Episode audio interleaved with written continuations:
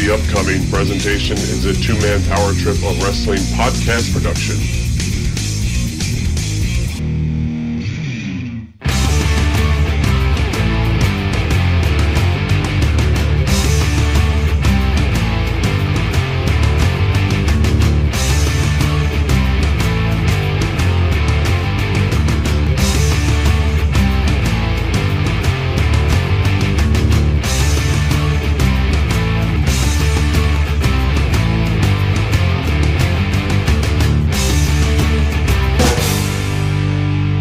Right, let's get it going right here, right now. This is New Generation Declassified, and you're listening to an all new New Generation Declassified here exclusively on the home of the two man power trip of wrestling podcasting empire, the TMPT Empire, and TMPTEmpire.com.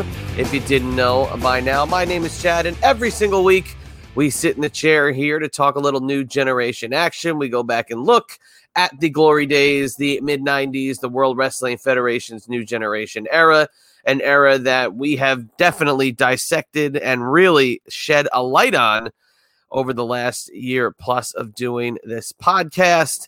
Uh, today, of course, no different. This time, sitting in the chair solo, going to talk about the 1996 WWF Tag Team Championship Tournament. Now, before we get into talking about the tournament and the teams and the brackets and the locations and all that good stuff, we got to take a look at what the new generation tag team scene looked like. Probably, and especially to the old school fan, this is a weaker weaker tag team division than we had seen in recent years. Obviously, when you think of the WWF and you think of tag teams, you really think about the probably 1986 to about 1992 era of tag teams. Uh, maybe even, I'd even go maybe a little earlier than that, maybe 1986 to like 1990 era of tag teams. You think about the Hart Foundation, the British Bulldogs, Demolition, the Rockers, the fabulous Rougeau brothers, the Powers of Pain. Then you add in folks like the Legion of Doom, and then there were other side tag teams, you know, Sheik and Volkov, then Volkov and Zhukov, the Bolsheviks. Uh, the Conquistadors, not a great team, but still, nonetheless, a team you remember from that era. Uh, so many, the Twin Towers, you can go on and on and on about the teams that they had, Haku and the Barbarian. Uh, you had teams put together like the Mega Powers and the Mega Bucks and all these amazing teams that made up some tag team matches that you've never forgot.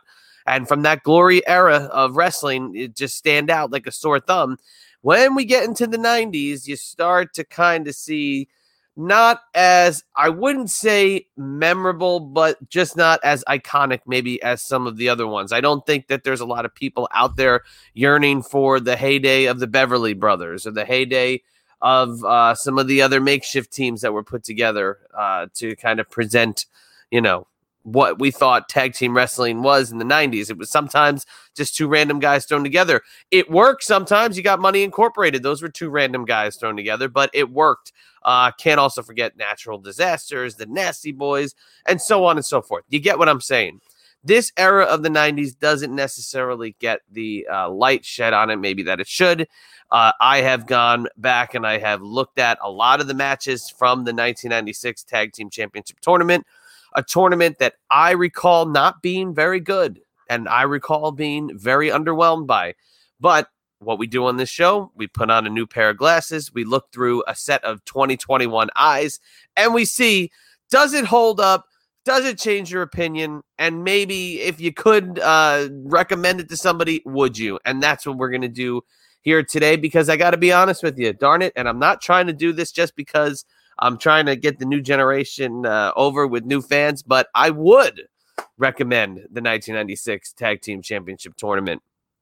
But 25 years ago, I would not. Now, I can recall back at the time not being a big fan of the tag team division shrinking in the way that it did because they were really only spotlighting a handful of teams. And it really was in 96 the Bodydonnas, the Godwinns, the Smoking Guns, and the New Rockers. Those were kind of the four that they were making you kind of see more than anybody else. It was those four teams. But as we see with the brackets of the tag team championship tournament, but also looking at the greater landscape of 1996, there were a ton more teams. It was just these were the four we were watching every single week.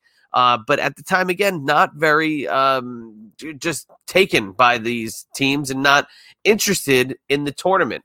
Um, so we'll look at a couple of the factors that may have caused my thinking then, uh, as well as watching some of these matches now and really, you know, getting the opportunity to change my mind. Because not only was it just the tag team championship tournament, it was week in, week out, some of the singles matches between the tag team competitors that would help drive some of the feuds going on. And uh, even though this tag team tournament really technically only took place uh, over a few weeks span, um, they stretched it out in typical WWF television fashion. But you basically saw the same matches for now the next four months afterwards. And we could be in May and June 96 and still see the same uh, pairings because, again, it was just a very thin division at the time. And I really wonder why. I wonder why this was the turning point with Vince McMahon and the tag team scene because the, the 1980s into 1990s tag teams were so dominant in terms of the exposure they had on the shows. And if you really want to look at a year like 1989 when Demolition held the belts for the good part of the of the previous year, uh, winning them at WrestleMania 4 and then holding them all the way till the summer of 1989, you know, you think of Demolition and it was dominance. It was every week, you know, beating an enhancement team when they would be on a Superstars or a Wrestling Challenge, and then you'd see them on a Saturday night's main event they'd get a win. They're on WrestleMania. They're they're facing the powers of pain. You know, they they were a dominant, dominant team. Uh, so when they were finally dethroned, it was a big deal. But you think about how that was booked and you see, fast forward only a few years later to see where did Vince kind of lose touch with the tag team scene? Where did he kind of change his mind and not want to emphasize the tag teams as strong? You know, at WrestleMania 9 in 93, you know, we see it's the, uh, the Money Incorporated uh, Mega Maniacs uh, match where Hogan and Beefcake are uh, going after the tag belts. And it's like, well, you don't really see Hulk Hogan as a scrappy tag team competitor. Uh, and that was a absolute, you know, bullshit ending that they had. And I've talked about that being one of the stupidest uh, finishes ever to a, a, wrestling, especially WrestleMania match. But uh, after that, in '93, it kind of like tag team scene slows down a little bit. And and albeit I have been also watching a lot of the head shrinkers in 1993, and I'd love to do a show on the head shrinkers at some. And the head shrinkers were very, very good. And uh, their matches were very hard hitting and uh, you know the enhancement matches are they're like muggings. They're they're so intense. But the actual matches they had with the Steiner brothers and, and a few of the other uh, heel teams when they turned babyface, just very hard nosed matches, very very solid, and uh, really enjoying going back and watching a team like the Head Shrinkers. But they are not involved in this because by this point in 1996, the Head Shrinkers were no more. Fatu had moved on to making a difference, and actually in the midst of uh, some of the post tag team tournament uh, content I've been watching. this is the angle where Fatu is being lured by the Samoan Gangsta Party, which was his former partner Samu and the future Rosey, uh, to kind of come and, and be like a badass. And, you know, it looked like they were trying to sell drugs uh, the way they were being so uh, suspicious and a little, uh, you know, maybe a little nefarious, but that remains to be seen. The Samoan Gangsta Party didn't last very long. Uh, they'd end up in ECW uh, later in '96, but uh, nonetheless, Fatu making a difference, but not in the tag team ranks at the uh, the middle point in 1996. The the making a difference Fatu, not one of the highlights of a Hall of Fame career for one uh, Rikishi. Without a shadow of a doubt, not very good, uh, very corny and very lame. Uh, but speaking of which, let's talk about a few of these teams that are in the tag team tournament. I'm going to run them down before we get into the uh, the bracketology of the uh, of the matter, and we'll see uh, what we've got going on. So we've got teams that are makeshift. We've got teams that are thrown together. One team I want to just mention first is uh, the million dollar team. So now we talk about over the last couple of weeks the million dollar team and the million dollar man, how the corporation had such a stranglehold on the federation uh, for the better part of two and a half years. But by this point in 96, the corporation definitely dropping down the rungs in terms of uh, where they lie in the, the heel ranks. Uh, maybe more on the mid card spectrum, even lower card spectrum. So the million dollar team's entry into this tag team tournament is the one, two, three kid and Tatanka. Now, Tatanka is virtually gone from WWF programming at this point. He'll pop up here and there as a background guy. He'll have some enhancement matches every so often. But by this point in 96, Tatanka is an afterthought. He is not being used. He is just in the corporation. I recall seeing a house show in February 96. He was actually just a fill in guy uh, who got squashed by Ahmed Johnson in like two minutes at the Meadowlands. Uh, but at this point, the one, two, three kid also maybe on the south side of his run, um, just finishing up his feud with Razor Ramon, where we would see the uh, the the the diaper match where the loser had to wear a diaper. Where at the end he's crying with the bottle and the powder all over his face, and oh man, just not not one of those like jump off the page uh, great moments for uh, a great career like Sean Waltman had, especially with what the one two three kid was and did from 93 through uh, basically uh, 95 when he turned heel. Kind of funny when he turns heel, it's really the end of the kid. He he did not have a great showing as a as a heel, although, you know, I do like the match he has with Shawn Michaels on Raw basically right before he leaves. Um, just yeah, this is uh, basically the swan song of the one two three kid and teaming with Tatanka, which I'll just mention their first round opponent is the raise the, the, the other kind of makeshift team, but it makes sense because they're quote friends, Razor Ramon and Savio Vega. Where this is an interesting little um, side uh, note to make. This is basically the last chapter in the one two three kid and Razor Ramon saga. They had the match in February. This technically is filmed in February, but airs in March and this is basically their last interaction that they have, and it's the end of the one two three kid Razor Ramon going back to 1993. We talked about that a few weeks back. Um, that's it. It's in a tag match. It's a it's a decent match. It's okay. Uh, one of the things I'll point out here is that all the matches for this tag team tournament took place on Superstars, so it didn't even have the Monday Night Raw feel. It was basically just kind of stuck on the Superstars uh, television experience, and that's where you got uh, the final chapter of Razor Ramon and the one two three kid. Other teams in this, the very reliable and always there uh, Bushwhackers. Now, obviously on a lighter schedule, not the same uh, 1990 uh, early late 80s, early 90s uh, Bushwhackers. They are another one, just kind of like a throw in. Oh, the Bushwhackers are here. They do the march. They were still over like crazy. Uh, Bushwhackers in this tournament. We also had uh, the Godwinns, who we'll talk about more too. The Godwinns, um, a great team. Phineas I, Henry O, uh, with Hillbilly Jim. He also had another uh, team of buddies, Hakushi and Barry Horowitz. This is also the tail end of the Hakushi run in the WWF. Uh, moved over to the face side in the fall of 1995 to be Americanized by one Barry Horowitz, who his story arc goes to the uh, summer of 95. We talked about that with Johnny Candido and how Skip and Barry Horowitz had a little summer feud in 95.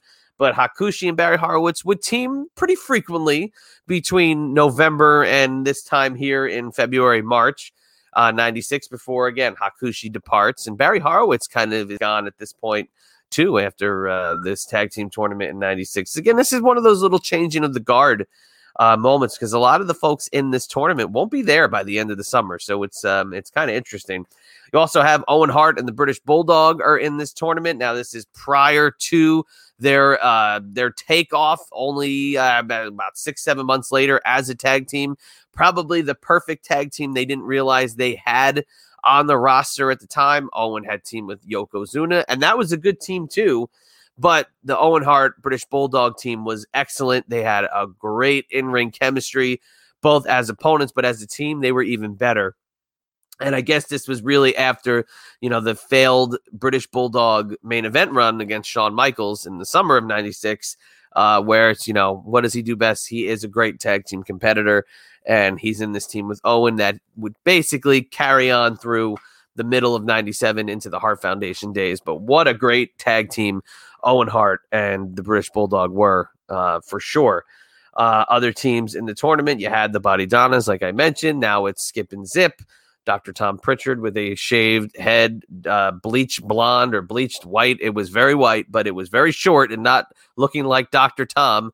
So we've got the Body Donnas managed by Sunny, sort of. We also have uh, an entry that I may dedicate a full show to, and that is the new Rockers. My man Marty Jannetty and Al Snow, known as Leif Cassidy, uh, turning the Rockers from you know just young upstart uh, party animals into dorky 1960s and 70s obsessed pop music fans that quote old 70s songs and are very very nerdy and going as far as for vince mcmahon to continue to call them dorky on uh, air. It's very funny to hear vince mcmahon refer to the rockers as dorks and uh, every time he said it i'm sure everybody got a little chuckle out of it but it's very uh, vince mcmahon like to hear him say this guy's a dork. It's very uh, it's very comical. I enjoyed it uh, every time i heard it. That's your field of play for the 1996 Tag Team Championship tournament. Uh, the way the matches would be broken up is they would be taped in Huntington, West Virginia, and Corpus Christi, Texas. Uh, basically, uh, and I hate to say basically 9 million times on this episode, but th- these were filmed over these two shows. They were mostly the uh, format for those tapings. The first one being on uh, February 20th, 1996, and broadcast on February 24th, 1996, and the rest of them being taped um, a little bit further down the road and broadcast on March 2nd, uh, 1996, to culminate at WrestleMania 12. Uh, and this is something I didn't remember. I always wondered why the tag team match was on the free for all. And the free for all was basically the preview show that you would get for free to help you entice uh, your parents or convince your parents to help you uh, make that call on the old telephone to the cable company to secure your pay per view for the evening. But you would get the free for all for 30 minutes on the preview channel. And whether it was the scrolling preview channel that we would get in later years or it was the actual pay per view channel that the show was broadcast on, you know, whether it was channel 99 or 75 or whatever it was in your neck of the woods. Uh, the free for all was a new concept where it was rebranded in January 1996. So they went from just having the countdown show or the preview show to calling it the free for all. So there was an emphasis on getting the free for all over. I just didn't remember that this was always pegged for the free for all. So picture having a tag team championship tournament and knowing going into it that all right i really want to see how this goes. I really want to watch the culmination of these few weeks of television that i've been watching but i get to see it for free. I don't have to watch the the $50 pay-per-view or $40 pay-per-view uh, that wrestlemania 12 was at the time especially too that you know I've said many times I'm not a big fan of WrestleMania 12. I, I just think it's it's slow. The Iron Man match is a good match, but it's not the best match you've ever seen between Shawn Michaels and Bret Hart. Uh, the one fall to the finish, the overtime of that match, I think brings it down. But the rest of the, the show is just it's very lackluster and it's not indicative of what the WrestleManias of the past were or what the future would be. So you get the free for all and you see the finals of this uh, tag team tournament which is very cool. You know, it's something different, but I just didn't remember that it was always pegged for the free for all. So that was something that I learned uh, today. But the first one, like I said, February 24th, uh, Owen Hart and the British Bulldog defeat Hakushi and Barry Horowitz when uh, the British Bulldog pins Hakushi with the power slam. Uh, during that match, they were trying to kind of uh, get over the fact that the Bulldog was in tag team competition but wanted better uh, matchups. They had Diana Hart Smith in a uh, an inbox promo uh, pleading with Roddy Piper for a uh, a better round of competition for her husband, which would kind of be the slow build to the Shawn Michaels match in '96, where it was built around Diana and how she, you know, was being uh, hit on by uh, old HBK uh, which we would find out would be, you know, all just a ruse and a plot. But that's the first match, um, February 24th, Superstars. Uh, moving on to uh, the March 2nd edition of Superstars. The next match would be uh, the Godwinns defeating the New Rockers uh, which, and this is another interesting part too. I did not realize this until I was doing the research. This is Al Snow's actual first match as Leif Cassidy. So Al Snow is Avatar in 1995. And the thing about Avatar that I just mentioned was that Avatar puts the, the hood on when he gets into the ring. So we saw what he looked like. It's not like he was this eh, mysterious mass wrestler. We saw Leif Cassidy as Avatar only a mere months prior. And going into 1996, he was still Avatar. But I wonder what it was about Vince McMahon that said, no, I don't want to see him as a reverse mass wrestler. I want to see him as a 1970s pop music obsessed uh, rocker. And whether it was a rib on Marty Jannetty because he always had so much heat with The Office, uh, they went from being the party animals to the dorks. And the New Rockers take a defeat to the Godwinns, which the Godwinns basically became the uh, marquee team, the babyface team to the Smoking Guns or underneath the Smoking Guns, who were kind of in a weird spot because Billy Gunn had gotten hurt to cause this tournament but they were off TV. And the the, the Smoking Guns, for having such a, a, a tight stranglehold on the tag team ranks for the better part of about two and a half to three years, um, I don't know. They always seem to lose a lot. You know, they didn't really have a great showing all the time. So I think the interest in the Smoking Guns was waning, and the Godwinns were kind of that second tier top babyface tag team that would eventually supersede the Smoking Guns. Uh, but we would see later on in 1986, the Smoking Guns would have a little bit of a facelift. They would turn heel, they cut their hair, they shaved the mustaches, and they actually had more of a updated uh, 90s, you know, uh, uh, Clint Black, you know, Garth Brooks style look to them for their country uh, smoking gun uh, attire. So very, uh, very cool. Little different. Uh, the following, uh, the following week, March 9th, 1996, Razor Ramon and Savio Vega defeat Tatanka and the 123 Kid. It's a very simple match. Again, the last chapter of Razor and the Kid just kind of goes out with a whimper. It's not very uh, it's not very strong and uh, it's kind of sad to see that's how it ends with uh, the Kid and Razor. Uh, the following week, now we move out of Huntington, West Virginia, and into Corpus Christi, Texas. Skip and zip the Body Donnas with Sunny defeat the Bushwhackers, and that was uh, you know that was the end of the Bushwhackers. Pretty much, you'd still see him a few times, but uh, Zip pins Butch after coming off the top rope behind the referee's back after Skip sustained the battering ram, and it looked like the Bushwhackers were going to win, but no, the old switcheroo the Body Donnas get the victory and move on to the semifinals. So building our skip and zip uh, uh, to take on Savio Vega and Razor Ramon, and the Godwinns to battle the Bulldog and Owen Hart. So that's a pretty good semifinals. And if you were in '96, I think you would think right away you might be looking at a uh, a Savio and Razor versus uh, Davey Boy Smith and Owen Hart final. But no, I want to point out one thing. On the night that the, the matches were taped in February of 96, a unaired segment would occur where President Rowdy Roddy Piper announces that the backlot brawl, which would be Roddy Piper and Goldust, the original version of that, the Miami street fight.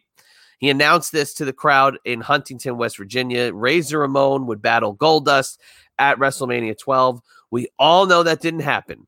And this is an unaired segment. I would love to see it at some point if it has been released or if it would be released.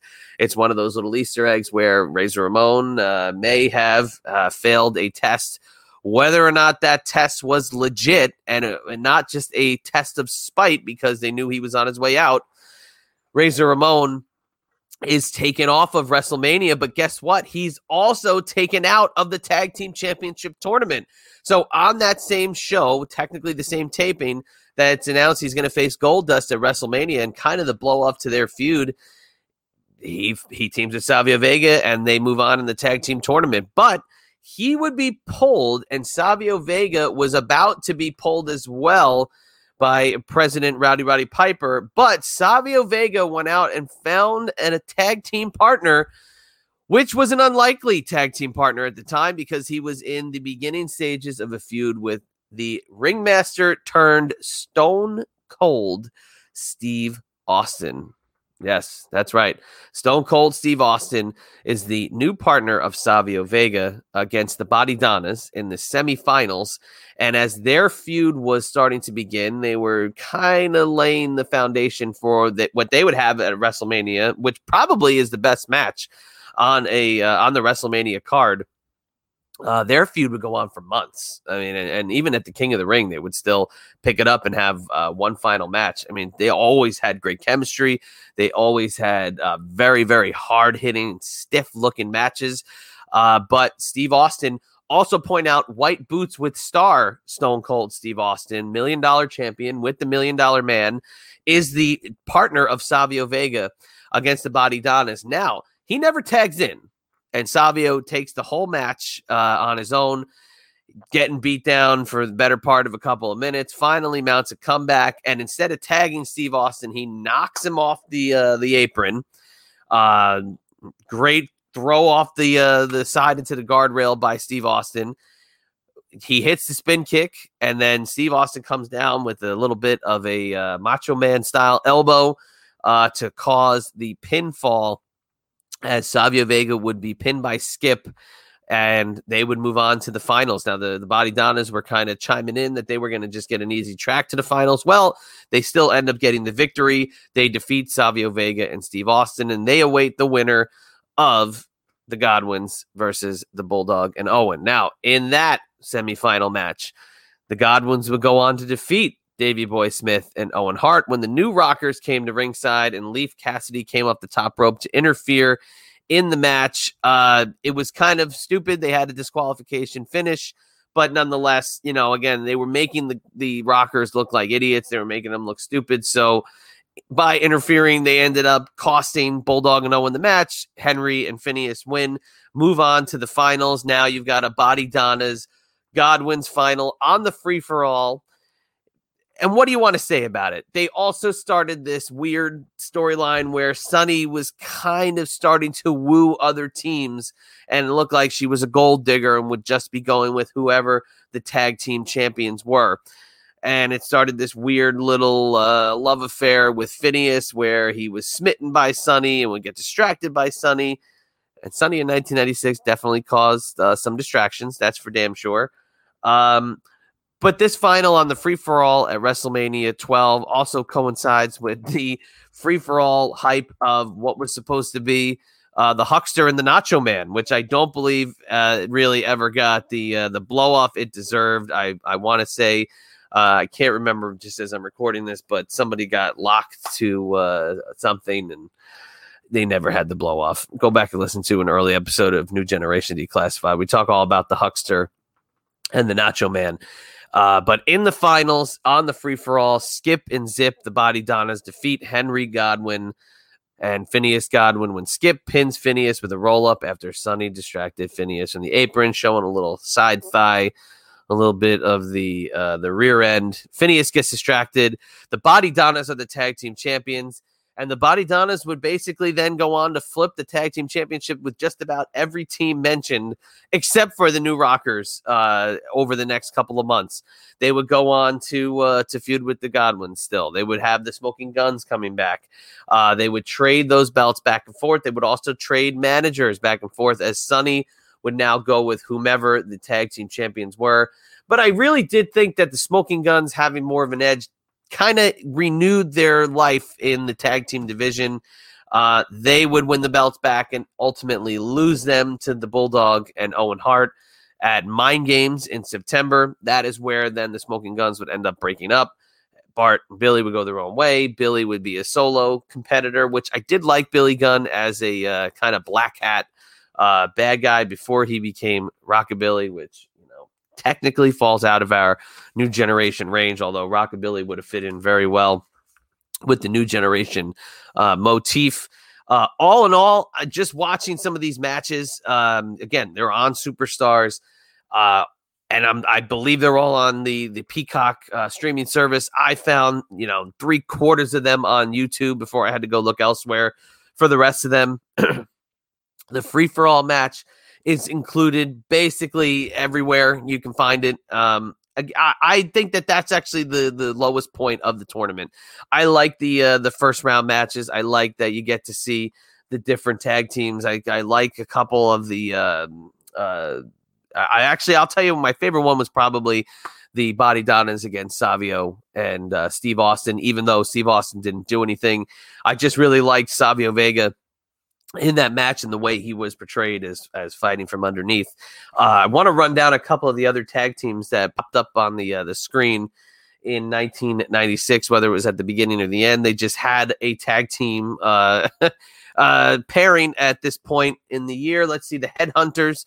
If you remember them from the Royal Rumble in 1996, they are the giant Samoan twins with the painted faces that came in in the 96 Rumble and were basically beat up by Vader and Yokozuna. Later in the year, you would get Furnas and LaFon, aka Dan Kroffat, but you'd get Furnas and LaFon coming in in uh, November at the Survivor Series. They'd end up pinning uh, Bulldog and Owen at the Survivor Series to become the sole survivors, and they would basically be the the house show tag team match you'd see at the tail end of '96 and the early part of 1997. Uh, if you want to talk about some enhancement teams, here's two of them for you. How about the Hardy Boys? Uh, were all over 1996 uh, enhancement matches. And this team I thought was very funny. You would see them a lot. You would see them in different forms and different variations, but Glenn Ruth and Chaz Warrington. Okay. Now, for all of us uh, smart marks out there, Glenn Ruth and Chaz Warrington, less than a year later, would be known first as the Flying Nuns, the second, uh, or the Sisters of Love, I think is officially their name. Uh, the second was the Headbangers. That's right, Chaz and Glenn, the Headbangers, but as enhancement guys, just a year prior on WWF television. You also had uh, Techno Team 2000, and my personal favorite, uh, Razor and Diesel would also become a tag team to be reckoned with, even getting a tag team championship match at the December 1996 in your house against the Bulldog and Owen, uh, Razor and Diesel. Obviously, not Scott Hall, Kevin Nash. We all know the story.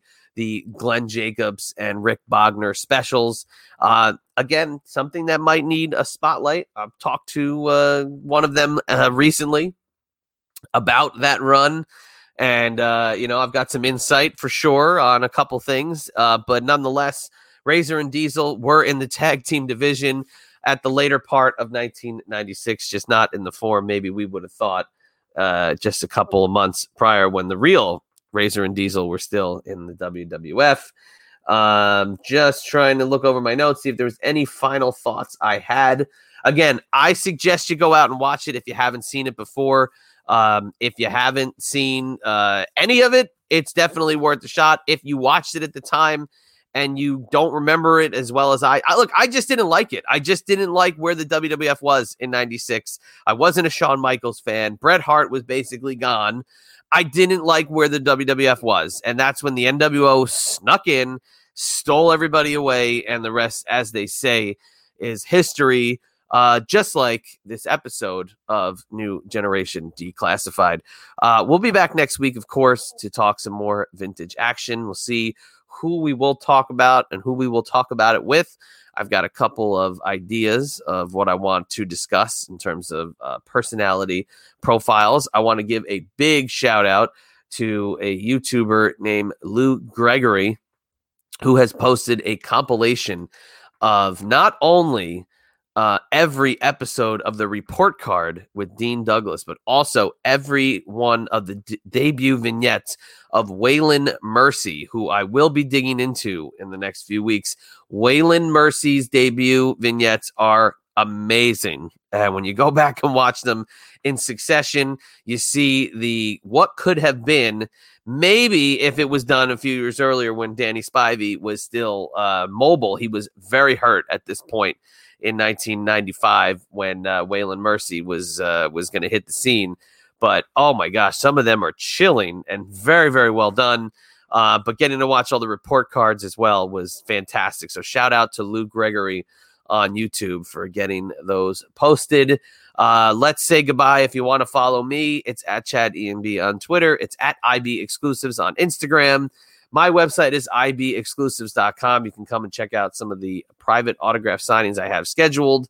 Uh, this website is tmptempire.com. Come check out all our podcasts under the TMPT umbrella. You got vintage podcasts, you got interview podcasts, and everything in between by a couple people that really know what they're doing in terms of vintage content as well as podcasting. So hats off to the TMPT Empire uh, for sure. Hey, I'm one of those guys. So hats off to me. Just kidding.